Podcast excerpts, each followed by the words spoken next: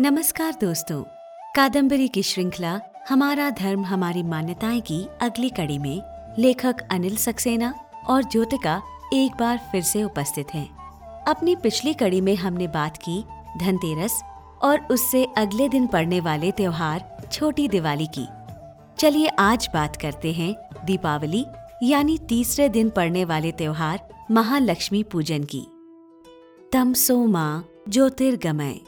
अर्थात, हे परमात्मा, मुझे अंधकार से प्रकाश तक ले जाएँ। उपनिषद में वर्णित ये अनुनय विनय अमावस्या में आने वाली दीपावली को ही मानो चित्रित करती है गहन तम को तज कर, दीप प्रज्वलित करके प्रकाश की ओर बढ़ना केवल आध्यात्मिक ही नहीं, धार्मिक ही नहीं, बल्कि मनोवैज्ञानिक दृष्टिकोण से भी यदि हम देखें तो पाएँगे कि गहन अंधियारी रात में तम को या अवसाद नकारात्मक शक्तियों को हटाने की ये परंपरा न केवल नेगेटिविटी दूर करती है, बल्कि जीवन में एक नई स्फूर्ति, नई उमंग भी भर जाती है। हिंदू धर्म में प्रभु राम के अयोध्या वापस लौटने पर वह हर्ष उल्लास का वातावरण, दीपमाला की जगमगाहट से बेहतर, भला और किस तरह से बनाया जा सकता था। दीपावली के साथ के सभी प्रतीकात्मक कार्यकल्प हमारे दैनिक जीवन में सकारात्मक, यानी एक पॉजिटिव एनर्जी का संचार करते हैं।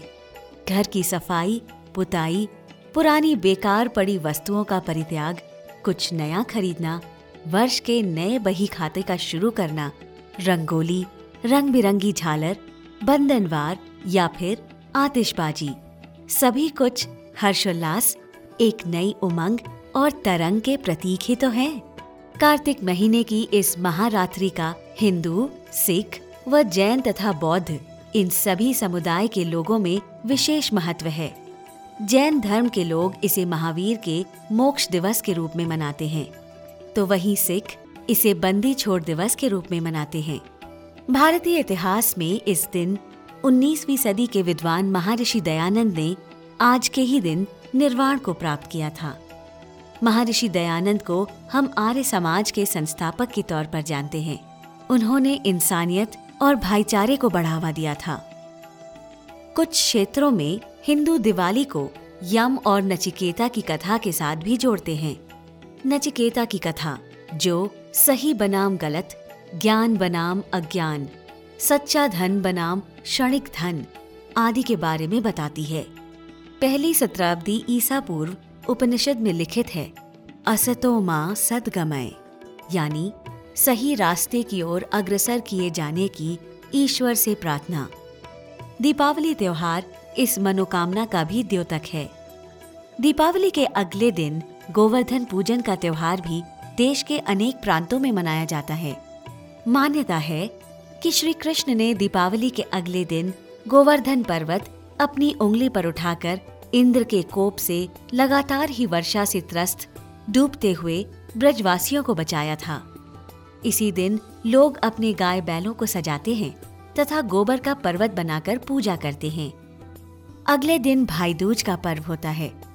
भाई दूज या भैया द्वीज को यम द्वितीय भी कहते हैं। इस दिन बहन अपने भाई के मस्तक पर तिलक लगाकर उसके मंगल की कामना करती है।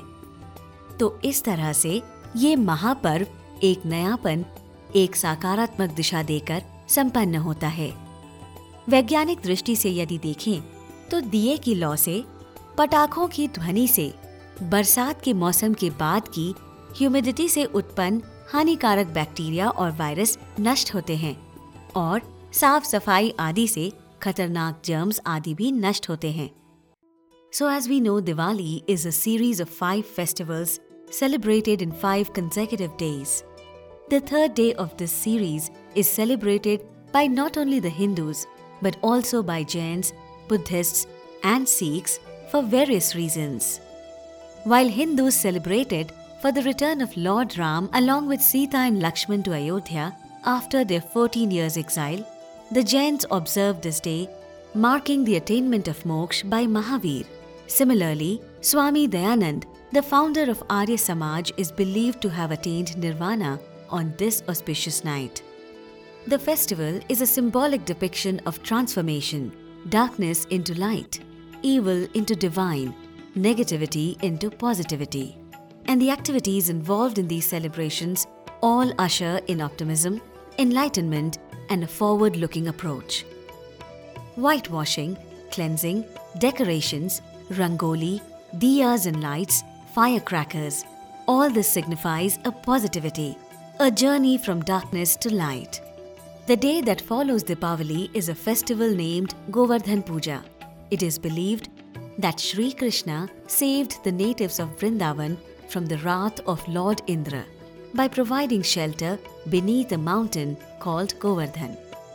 Thereafter, the fifth and the last day of this grand Mahotsav is observed as Bhai Dooj, where sisters tie a string around the wrists of their brothers, thus promoting family get togethers and bonding. The festivals conclude rejuvenating people with renewed positivity, jest, and energy. Deepavali, like many other festivals, has its own scientific base. As we know, the months of October and November are usually humid.